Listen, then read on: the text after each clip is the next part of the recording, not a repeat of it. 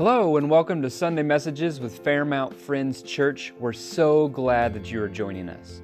You can find out more on www.fairmountfriendschurch.org. Here's Pastor Andrew Haled.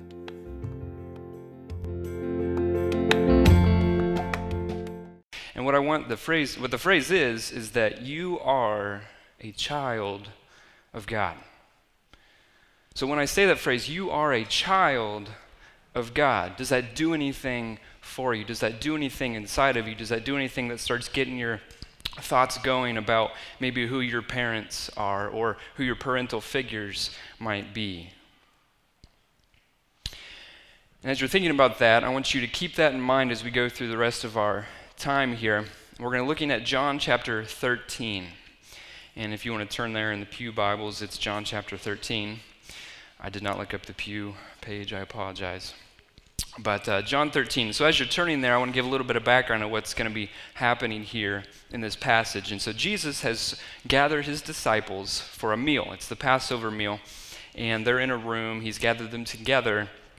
And this is right before he goes off to the Garden of Gethsemane, which is where he goes off to pray by himself. And it's also where he gets betrayed and is taken off by the Romans.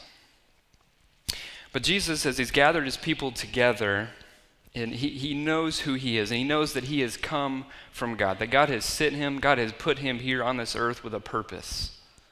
And that he also knows that he's going to be going back to God with a purpose, that he will be returning to him. And so Jesus, as he's had this meal, he gets up from the table and he starts going around the room and he begins to wash his disciples' feet.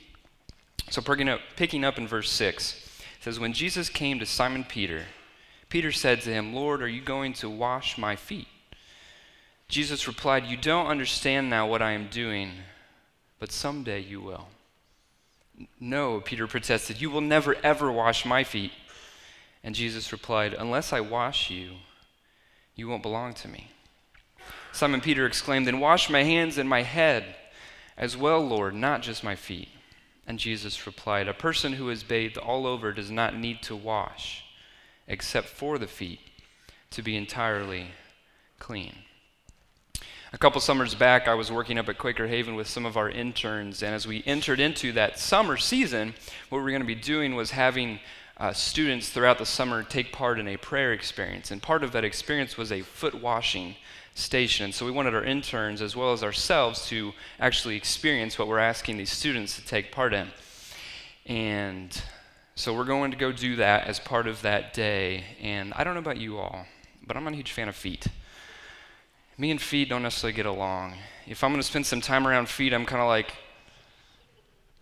ah. But we go into this time where we're going to do this foot washing experience, and so we, it's my turn to get down and wash this intern's feet. And so I get, I, I kneel down, and I take their foot, and I take my rag, and I wash their feet, kind of keeping my head back as I'm doing it. But I do it. I get the job done. I'm good, ready to move on. Maybe not the best heart there in that moment, but I did it. I went out of my way to do what Jesus literally just did, what he calls us to do, and I do it, I made it through. So we go around the circle, and other people are getting their feet washed, and just kind of keeping it, keeping it uh, spiritual, if you will. We're recognizing the presence of what's going on. And I remember, oh, somebody has to wash my feet now. And that was even more uncomfortable for me. Has anybody ever had their feet washed by somebody else? Has anybody ever washed their own feet? Um, but it's an uncomfortable, and, and, in that moment, it was a humbling and, and, vulnerable moment because somebody else was washing my feet, something that I don't even like to do, and then to let somebody else go and do that for me, I didn't like it. I didn't like it at all. Just putting it out there. I didn't like it. So if you ask me to wash your feet, I'll do it. I'm not going to like it. but in that experience, but in that experience, I began to understand how much more it meant in this time in the disciples' lives. I began to put myself in their shoes, or in the lack of their shoes, to, to begin to understand what this actually meant for them and what it meant for the world. How much it meant when Jesus knelt down and he took their feet and he took the rag and he washed their feet. And Jesus knew these guys. He had spent almost three years with them. He knew which ones took care of themselves, and he knew which ones did not. He knew which ones were smelly and which ones liked to keep their feet with, good with pedicures. He knew these guys. He knew how dirty they were. He knew that where they walked, because they walked everywhere, was dirty. Picking up in verse 12, it says, After washing their feet, he put on his robe again. He sat down and he asked, Do you understand what I was doing? You call me teacher, you call me Lord, and you're right, because that's what I am. And since I, your Lord and teacher, have washed your feet, you ought to wash each other's feet. I have given you an example to follow. Do as I have done to you. I tell you the truth slaves are not greater than their master, nor is the messenger more important than the one who sends the message. Now that you know these things, God will bless you. Hear this part God will bless you for doing them. It doesn't say just listening, it doesn't say even just showing up. Our passage here, Jesus is telling his disciples, I want you to do this. And for me, I just told you, I literally did what Jesus asked me to do, and I didn't like it at all. I didn't like it. But what came out of that was that I didn't necessarily get a pay raise. I didn't necessarily get a much deeper relationship with my interns. But what I did get was God's blessing me with a deeper understanding of what the uh, disciples had gone through, a deeper understanding of what Jesus kneeling down and washing his followers' feet truly means. And I was blessed with a closer walk with my Lord and my Creator, with my Father. And think about that when the Lord tells us these things, when He's speaking to us, maybe it's through Scripture, maybe it's through inspiration, maybe it's through somebody else. When the Lord speaks to us, He speaks to us as a father. He speaks to us as a way that a father ought to, if you haven't had that before. But the Lord speaks to us as a father, and that calls us back to where we started with that. As followers of Jesus, we are children of God. We are children. We know how children act, right? Especially when their father's speaking to them. Depends which the, who the father is. That's why it's so important that we take advantage of the opportunities that we have in front of us, that we've been given literally in front of us today from Sam, of the opportunities that we are uniquely positioned to step into in our community, as neighbors, in our workplaces, in our churches, in our schools. It goes on. Because we're in a position, we're in a unique position to be contributors. We're in a unique position to be difference makers, each of us, especially in the lives of children. I think we can agree that the most important thing we can do, if not the most, one of the most important things we can do is to make a difference in the life of somebody else.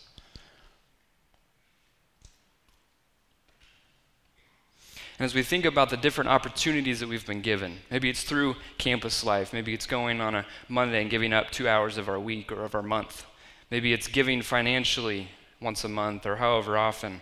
But we have students who are going on trips to encounter Jesus. They can encounter Jesus here in town as well.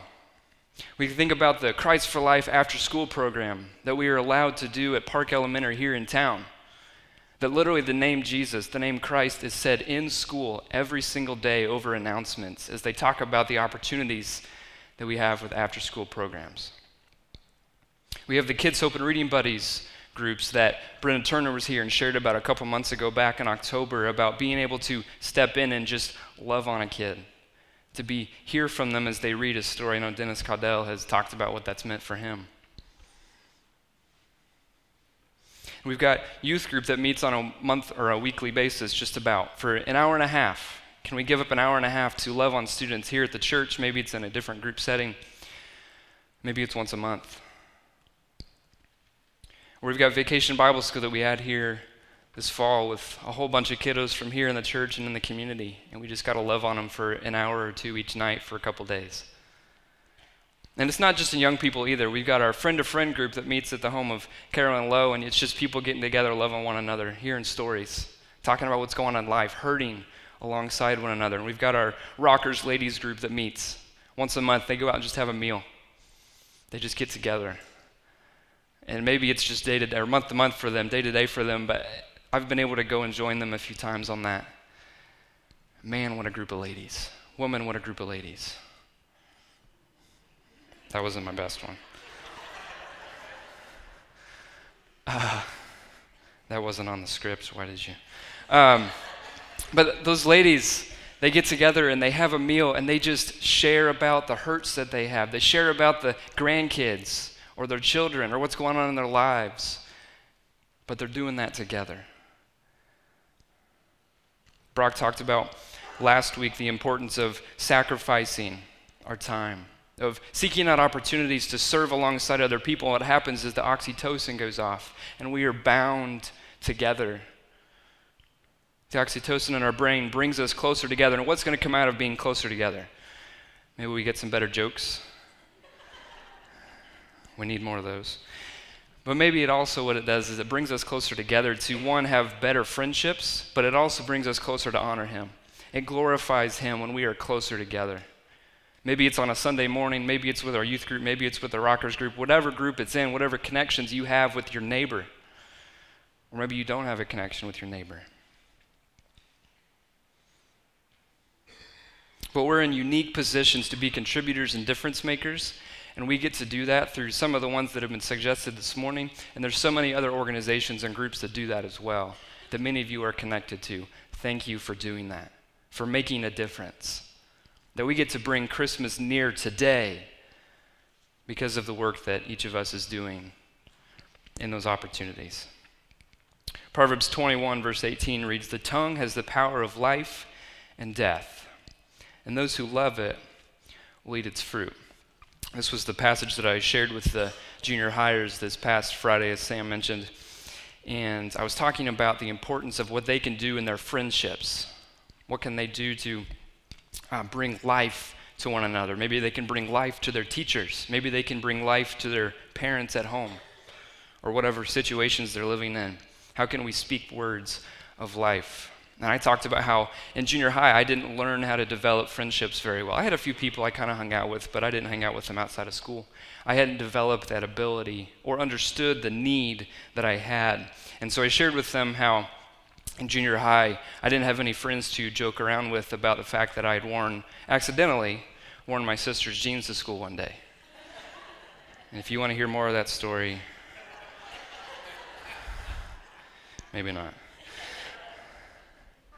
But as I talked about that, I could just tell everybody was locked in. They were listening. And not because I was the one speaking or because I told a funny joke about wearing my sister's jeans on accident, but they were locked in because they wanted to hear about this thing of life. They wanted to hear about this thing of death. That within each of you, within me, within all of us, we have power that we have been given.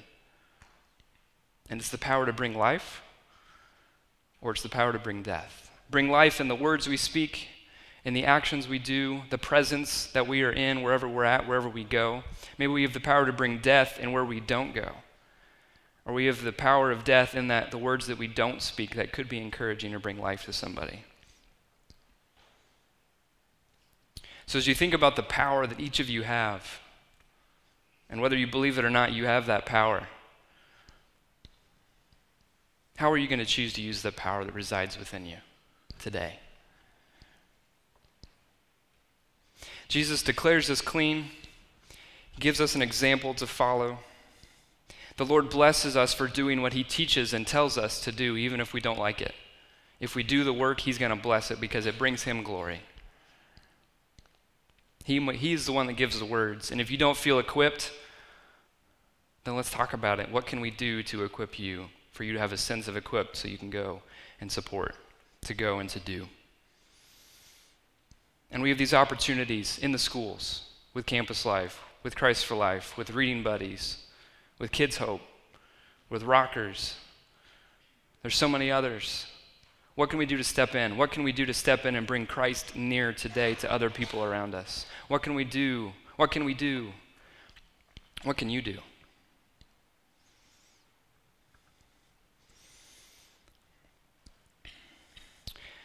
I encourage you to talk to Sam after service. She'll be down here up, up front. And I also encourage you, as she was asking, to give. To give your time, to give your resources. And if you are wanting to do that, you can talk to Sam directly. You can pull out your phone. You can give in the basket they'll set up at the back that's separate from the other one. And you can also, there's a computer set up, so if you wanted to give monthly, I'll be back there. We can set that up for you so that you can give to support the students in the ministry. Because, guys, will you throw the picture of those the student groups back up there and kind of float through those? We have hundreds, hundreds of students that we are able to impact because of the giving you all already do and because of the time we're able to give the resources that we have that the Lord has blessed us with because we've already been doing. And we get to, we get to continue to do the doing. And we get to bring Christ near. We get to bring Christmas near for someone today. Let's pray. Heavenly Father, God, as we have been gathered here this morning, God, we have heard so much about the need that's out there, and we also know how much is already given. So much is already given. And God, you continue to give opportunities to give. And maybe that's because we, we are trusted with a little. Over time, we get trusted with more and more and more because you are faithful and you bless the work that is doing what you tell us to do. Jesus, thank you that we get to worship together and that we get to hear about the work that's done. We get to enjoy a meal alongside the ladies that are visiting with us today, and we get to get we get to get to know them a little bit maybe. What can we do to step in? What can we do? What can we do? God, you are good. Even when it's tough, even when we don't like it, you are good. Help us to see that, help us to know that, that you have your glory in mind, and we get to be a part of that. Thank you for Jesus. Thank you for Christmas. Thank you for the reminder. Jesus, we love you. Amen.